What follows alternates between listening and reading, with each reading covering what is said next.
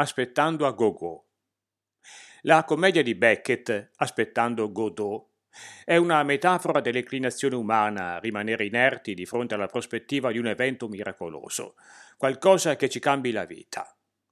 Così io mi sono permesso di parafrasare il famoso titolo della commedia per una riflessione personale. Aspettiamo quanto aspettiamo nel corso della nostra vita. Ed è giusto aspettare? Fino a che ora? E quante volte? E chi? Chi aspettare? La donna dei nostri sogni, il principe azzurro, la supervincita della lotteria? Io sono uno di quelli a cui non piace aspettare. Alcune volte mi sono fatto prendere dal timore di perdere la cosiddetta occasione della vita e ci ho rimesso. C'è chi aspetta troppo, chi aspetta troppo poco, ma tra l'attendere troppo o troppo poco penso che sia peggiore la prima. Chi preferisce non aspettare se un altro si muove, agisce. È chiaro, l'ideale sarebbe cogliere il momento giusto, come fa un felino con la propria preda. Ma se uno aspetta all'infinito non coglierà mai nulla. Mentre se uno si lancia, seppure sbagliando momento, una possibilità ce l'ha di prendere qualcosa.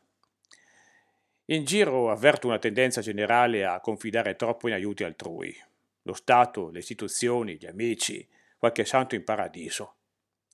Così facendo si rinuncia a credere in noi stessi, si getta in qualche modo la spugna, anche se poi alla fine la vittoria non è detto che non arrivi. Ma è una vittoria che, se arriva, non è per merito personale. Quanta gente si rovina aspettando il benedetto colpo di fortuna. E non basta sapere che le probabilità di vincita sono praticamente nulle per smettere di giocare. C'è un fascino irresistibile nell'illudersi che la fortuna sia dietro l'angolo. E in effetti un po' di fortuna ci vuole nella vita, ma affidarsi solo al caso, al destino.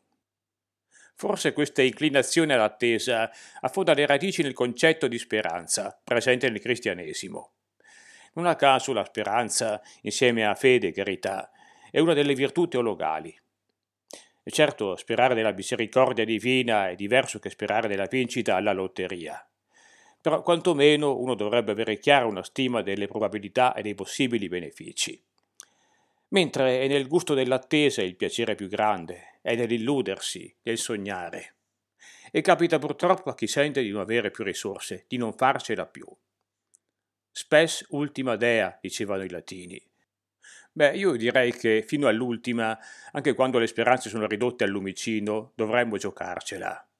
Un po' come fanno quei calciatori buttati in campo dall'allenatore quando mancano pochi minuti alla fine della partita e la loro squadra è sotto di 4 o 5 gol. Quei giocatori non stanno lì impalati nel campo a piangersi addosso, anzi ce la mettono tutta, se non altro per dimostrare il proprio valore.